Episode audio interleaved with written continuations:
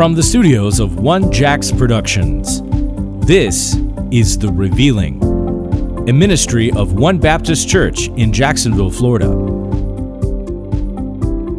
All right, welcome back once again to another episode of The Revealing. My name is Robert, and I am uh, grateful to be with you once again. Uh, we are continuing our study in the book of Ephesians.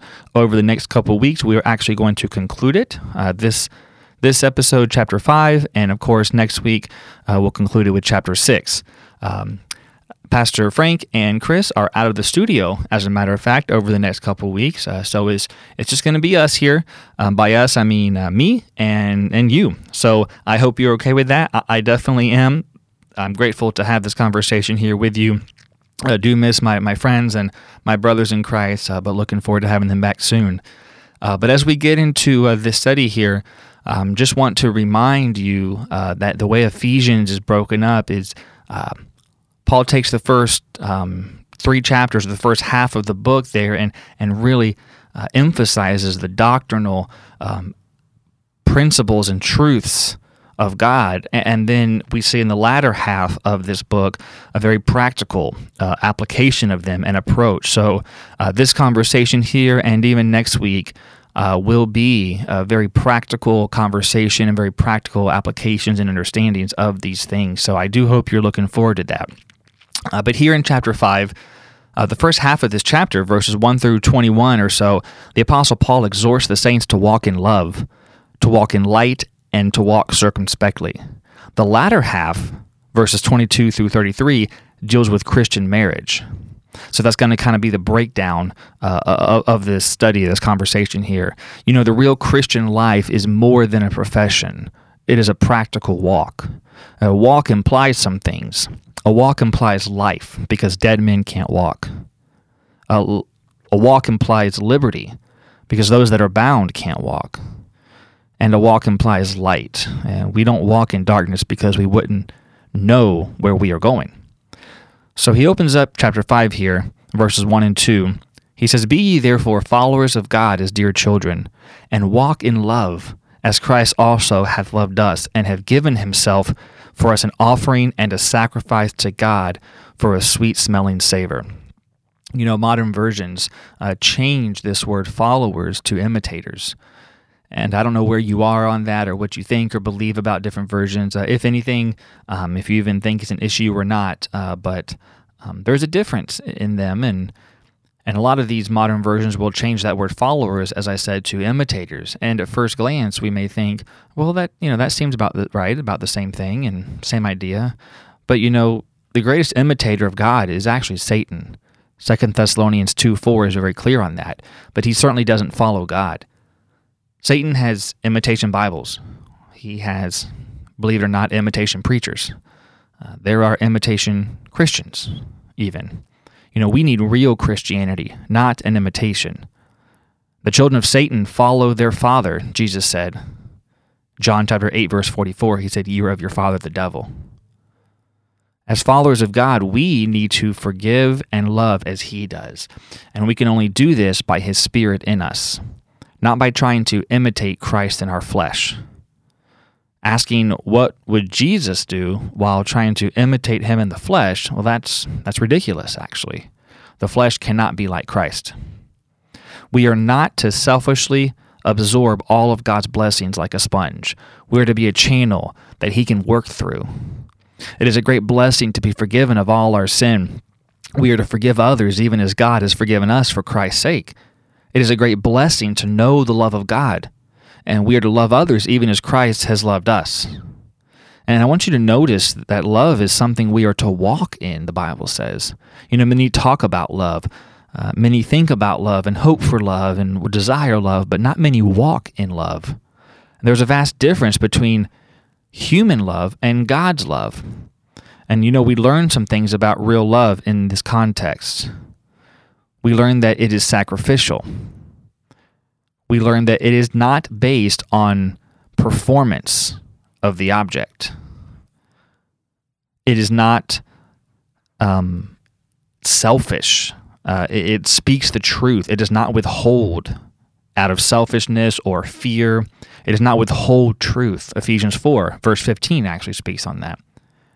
And of course, it is righteous, and we will see that here uh, in this in this passage, verses three through twenty one, specifically coming up. But you know, the sacrifice of Christ is the only payment that God accepts for sin, right? I think as uh, born again believers, most of our listeners will, we would agree with that. Uh, the proof that he accepted the payment is the resurrection, of course. Uh, he will not accept your works. And the work of Christ was sacrificial. It spoke truth. It was righteous. It was not based on the performance uh, of us as people.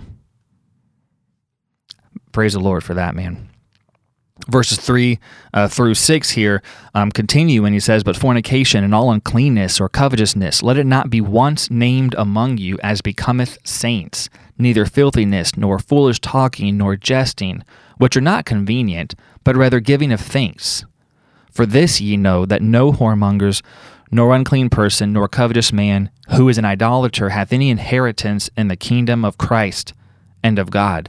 Let no man deceive you with vain words, for because of these things cometh the wrath of God upon the children of disobedience. And so, what God does here is He sets a high standard for His children. Let it not be once named among you. And we know that Paul is talking about the lost world that are still in their sins in verse 5 because he calls them children of disobedience. Uh, Ephesians chapter 2 and verse 2, as a matter of fact. You know, we are not living in the time of God's wrath, but we must warn the loss of the wrath they will face if they die lost or if they are left behind after, after the rapture of the church. And the words there in verses uh, 3 and 4 uh, becometh and convenient. They have similar meanings. Both refer to that which is fitting, uh, proper, suitable. In this passage, Paul mentions six things that are not fitting not proper, not suitable for a Christian to partake in. And then he mentions something that is giving thanks. You know, thanksgiving is an integral part of the Christian walk. Colossians 2 tells us that. Thankfulness is a mark of, true spiritual, spirituality. In light of all that God has done for us, uh, reference Ephesians 1 through 3. In light of all that He has done for us, it is convenient for us. It becometh us it is suitable to constantly give him thanks. And so I think we could say it this way an unthankful Christian is very inconvenient. In verse 4 here, we are told what kind of talk is not convenient for saints. Uh, and then we, the kind that is convenient, the kind that does become us. The Christian walk is more than what we do and what we don't do. Upon salvation, God took us out of the old man, that is the flesh, and put us in the new man of the body of Christ. Uh, we must practically put off the old man and put on the new. We talked a lot about that. Frank and Chris and I did in Ephesians chapter 4. This should also show up in our words. corrupt communication comes from a corrupt heart. Jesting is also corrupt communication it's not just humor, it has to do with telling stories for the purpose of diversion and merriment. And, you know, unfortunately, much of what is called preaching today is really not preaching, it's jesting. And, you know, bad doctrine is also corrupt communication, it's the opposite of edification. So, if you really believe the sound doctrine of the Word of God, consequently and naturally, you will talk about it. And then he goes on in verse 7 says, Be not ye therefore partakers with them. You know, in salvation, we are reconciled to God, and therefore he no longer sees us as children of disobedience, as we said earlier. As children of God, we are followers of God. But because we still have the flesh, it is possible to be partakers with this present evil world. We do this by having fellowship with the world instead of separating from it. If we don't stand against sin and separate from it, we are partakers with the world, y'all. Even if we don't do everything they do. In other words, even though we are not of the world, we can be an accomplice with the world. And so I would ask you does your walk condemn or condone the world? Sadly, lost sinners can point to many professing Christians and say, they're not much different than me. Of course, separation from the world doesn't mean we don't have compassion on the lost. The separated Christian is not to look down on the world with an holier than thou attitude. We are sinners saved by grace, sinners at one point saved by grace, yet now we are called saints. And we have a work to do, and we are, as I said a moment ago, separated, set apart. In other words, we are sanctified and to walk in that sanctification. So we, we no longer have to be identified in Christ as sinners. And you know, true biblical separation is not isolation, but contact without contamination, if I could say it that way. We, we must work to reach the world, but we will not reach the world by being like the world. A, a ship in the water is good, but water in a ship is a major problem. And a lack of true biblical separation hinders the cause of Christ. It greatly reduces the power and effectiveness of our testimony and our witness. And then he goes on here in verses 8 through 10. He says, For ye were sometimes darkness, but now are ye light in the Lord. Walk as children of light. For the fruit of the Spirit is in all goodness and righteousness and truth, proving what is acceptable unto the Lord. You know, before salvation we were dead in sins and in spiritual darkness, the Bible says, Ephesians 4:18. When we believe the light of the gospel, we become children of light in the Lord. Uh, 1 John 1 5 says, God is light, right? And we are in him. That is the standing of every believer. However, we must learn to walk in the light. Uh, we are to put on the armor of light, uh, to shine as lights in this dark world. And those that walk in the light bear the fruit of the Spirit. And this ninefold fruit, uh, which is a representation of the character of Christ ultimately, is in all goodness, and righteousness, and truth, Ephesians says here in chapter 5. What is your standard for what is acceptable? The sincere Christian that walks in the light seeks to prove with his life what is acceptable to the Lord. And then he goes on here in 11 through 14, and he says, Have no fellowship with the unfruitful works of darkness but rather reprove them. For it is a shame even to speak of those things which are done of them in secret. But all things that are reproved are made manifest by the light. For whatsoever doth make manifest is light. Wherefore he saith, Awake thou that sleepest, and arise from the dead, and Christ shall give thee light. I ask you, what fellowship does light have with darkness? I mean, think about that for a moment. What fellowship does light have with darkness? Absolutely none. The light of our righteous walk by Christ in us should reprove those around us that walk in darkness. Our presence should make them feel ashamed. That's why there's really should be uh, no place uh, today for seeker sensitive church services. Though we have those, no, worldly quote unquote churches literally and spiritually dim the lights to make sinners feel comfortable. Usually people try to hide their sin, but there is no secret place with God.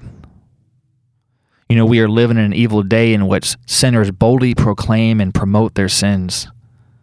Lost sinners and carnal believers alike they don't like the light of God's word because it manifests their dark heart and it reproves them. It makes them uncomfortable. They they want to be comforted, not convicted. I think verse 14 is a verse that many believers today need to take heed to because they seem to be asleep to spiritual things. Again, verse 14 in Ephesians 5 says, Wherefore he saith, Awake, thou that sleepest, and arise from the dead, and Christ shall give thee light we need to wake up and turn on the lights, y'all. You know, as as to our standing, uh, we are spiritually awake, alive in the light. Okay, but as to our state, our condition, practically speaking, we may walk like we are spiritually asleep and dead and still in darkness. Sleeping Christians are lethargic if not unconscious, to spiritual realities and responsibilities. Dead Christians are, are those that walk after the flesh instead of the spirit. We must personally choose to wake up. Nobody can do that for you. And In this age of grace, every member of the body of Christ is going up in the rapture to be glorified with Christ, whether they are asleep or watching. And friend, I urge you, don't be found asleep. Be found ready, waiting, working, and watching. The Apostle Paul goes on here in verses 15 through 17. He says, See then that ye walk circumspectly, not as fools, but as wise, redeeming the time because the days are evil. Wherefore, be, wherefore, excuse me, be ye not unwise, but understanding what the will of the Lord is. You know, those that are wise know the will of God and walk according to it. And a lot of times, I think Christians, um, well meaning Christians, wander around, a W O N D E R also, um, not just wander, but wander, wander around trying to just find the will of God for their lives. But we don't have to find the will of God because God has revealed it in His Word. And it's the same for all Christians, for all believers. Now, the plan of God for your life may be different, absolutely. But you know, it requires spiritual understanding to know it. Uh, the, the will of God, that is. Colossians 1 9 tells us that. And we're living in enemy territory, and therefore we must walk circumspectly, the Bible tells us. That word circumspectly means carefully, cautiously, looking all around. Yet many, many seem to be careless and casual instead of cautious about their Christian walk. And you have the world, Satan, and our own flesh against us, and we would be fools to not take that seriously. Standards of biblical separation do not make us spiritual. But spiritual saints will have standards so that they will not make provision for the flesh to fulfill the lust thereof. To redeem the time, in other words, uh, to buy it up, he says. Why? So not to waste it. We redeem the time by doing the will of God. It is one thing to know the will of God, but it is something else to actually do it. There is plenty to distract and to cause waste, wasted time, wasted resource in these evil days in which we are living. But we must determine with a purposed heart to invest our time in spiritual things that will count for eternity, like the Word of God, evangelism, discipleship. We know that it is the will of God for souls to be saved and to learn the truth, 1 Timothy 2 4 what kind of time are we, am I, are you investing in the work of the ministry, in the work of the Lord? Whether you are um, a, an official or paid or recognized um, employee or staff member or minister, we are all ministers in the body of Christ. We may not all occupy an, an official office or the same office. Have pastor, deacon, etc. But we are ministers of reconciliation and taking the gospel of Christ to lost sinners and reconciling them to the Father through the Word of God and the blood of Christ. And sadly, most are wasting time instead of redeeming it. And then he goes on in verses 18 through 21. He says this Be not drunk with wine, wherein is excess, but be filled with the Spirit speaking to yourselves in psalms and hymns and spiritual songs, singing and making melody in your heart to the Lord, giving thanks always for all things unto God and the Father in the name of our Lord Jesus Christ, submitting yourselves one to another in the fear of God. You know, in this one sentence, Paul describes true spirituality. We are not to be controlled by the flesh, but by the Spirit. The Holy Spirit is in every believer, yes, but we are only as filled with Him as we are yielded to Him. I, hope you caught that. The Spirit of God indwells every believer, but not every believer is Spirit filled. The Holy Spirit will only fill us to the point that we are yielded to Him. We are only as filled with Him as we are filled with the Word of God. Paul also exhorts us to be filled with, uh, quote, all the fullness of God. He also talks about that in Ephesians chapter 3, verse 19, and, and also the fruits of righteousness. And I want you to notice that signs and wonders are not mentioned regarding the fullness of the Spirit. Under the kingdom program of Israel, Acts chapter 2, the Holy Ghost came upon people and supernatural manifestations or signs were the evidence. And that's not so today. Spiritual saints don't speak with tongues. 1 Corinthians 13 is very clear that signs have ceased in this dispensation. But how are spiritual saints today to speak? We were just told here in Ephesians with psalms, with hymns, and spiritual songs. And then verse 20 describes what true thanksgiving is. He references this again. We talked about it a few moments ago. True thanksgiving, when is it? It's always. For what? All things. To whom? Unto the Father. And how? In the name of our Lord Jesus Christ. You know, the flesh wants to do anything but to submit to others, as we're told in verse 21. Submission is an evidence of true spirituality. The fear of God is a moral principle that still applies in this age of grace. And then he goes on here as we conclude this chapter in verse 22. He says, Wives, submit your husband, excuse me, submit yourselves unto your own husbands as unto the Lord. For the husband is the head of the wife, even as Christ is the head of the church, and he is the Savior of the body. Therefore, as the church is subject unto Christ, so let the wives be to their own husbands and everything. Husbands, love your wives, even as Christ also loved the church and gave himself for it, that he might sanctify and cleanse it with the washing of water by the word, that he might present it to himself a glorious church, not having spot or wrinkle or any such thing, but that it should be holy and without blemish. So ought men to love their wives as their own bodies. He that loveth his wife loveth himself. For no man ever yet hated his own flesh, but nourisheth and cherisheth it, even as the Lord the church. For we are members of his body, of his flesh, and of his bones. For this cause shall a man leave his father and mother, and shall be joined unto his wife, and they two shall be one flesh. This is a great mystery, but I speak concerning Christ and the church. Nevertheless, let every one of you in particular so love his wife, even as himself, and the wife see that she reverence her husband.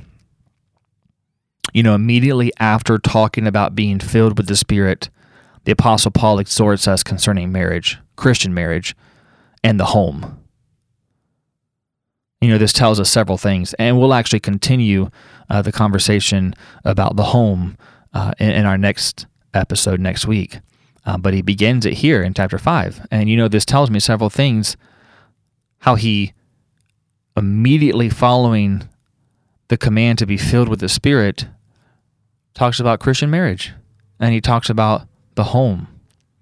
It tells me we shouldn't expect our spouse to fill the void in our heart and, and in our lives that only God can fill. Too many uh, enter marriage thinking it will bring the ultimate purpose and satisfaction. It is the most blessed of human relationships, but we were created first and foremost for God. It tells me that the test of true spirituality is how we behave every day in the home among those that know us best, not just a few hours at church each week. It tells me that our marriage and our family must be built on the foundation of our relationship with God. We cannot consistently live up to God's standard for the home without His Spirit. Think about that. Wives, you are to submit to your husbands in everything as unto the Lord. Husbands, we are to love our wife as Christ loved the church and gave himself for it. We are to nourish and cherish our wife as part, or excuse me, uh, uh, as being part of our own body. And he commands us to love our wives as Christ loved the church. And, and it begs the question how does Christ love the church? He loved us first. He loved us when we were his enemies. He loves us when and because we don't deserve it. And so I, I think the practical applications here are many, uh, but as we conclude uh, this conversation in this chapter, just a few practical nuggets I'd like to leave with you. Marriage is a ministry. Each must submit to the needs of the other. Ephesians 5:21 tells us that the wife has a need to be loved, a need to be protected, a need to be provided for. The husband has a need to be respected and followed. This is God's design, and the two become one. And marriage is a divine and a sacred institution. And listen, no one can improve on the plan of the ultimate designer. Uh, also, another practical application I think we can take from this is we must focus on our responsibilities, not our rights. Paul didn't say, Husbands, you have a right for your wife to be submitted to you, and you make sure she does that. No. Wives have a responsibility, husbands have a responsibility. Let's focus on that. Paul addresses, furthermore, the ones under authority first. Do you notice that? Wives, children, servants. And we'll talk more about those others um, next week, but he addresses the ones under authority first, knowing it is a great temptation of the flesh to resist authority. And husbands, I would say to you, knowing that you hold that place of authority, you too, we too, have an ultimate authority, and that is the Lord Jesus Christ. Do not forget that. You know, this tells me, practically speaking, marriage must not be a performance based relationship. Love gives without expecting. And, and listen, knowing this passage will not give us a great marriage. Obeying this passage will give us a great marriage and a marriage that ultimately brings glory to God and is truly a picture of the love relationship between Christ and his church. Friends, I, I want to thank you for spending some time with me today here at the revealing as we talked about Ephesians chapter 5. I pray it's a blessing to you. Uh, we are currently uh, at our church here in Jacksonville, Florida, One Baptist Church. We are currently going through a study on this book. Uh, just recently started it. We're still in chapter 1. And so we here at the revealing wanted to, to bring some of these things to you and kind of just do a, a bird's eye view, a, a survey, if you will uh, of the book of Ephesians. And, and if you find this helpful and you want to learn more, I encourage you to um, log on to our website, uh, onebaptistjacks.world, where you can find those messages. Uh, we live stream our services every Sunday morning and Thursday night. Um, our Facebook page, uh, YouTube channel, One Baptist Church. Um, just trying to get those resources available to you. Uh, so, so please um, make that a point if you're at all interested and want to hear more. Um, but once again, I do thank you for for joining me today, and uh, God bless you. And I hope you uh, do take care, be safe, and I look forward to spending time with you next week. Thank you for listening to The Revealing, a podcast ministry of One Baptist Church in Jacksonville, Florida. Senior Pastor Frank Silvaggio, Associate Pastor Robert Engel.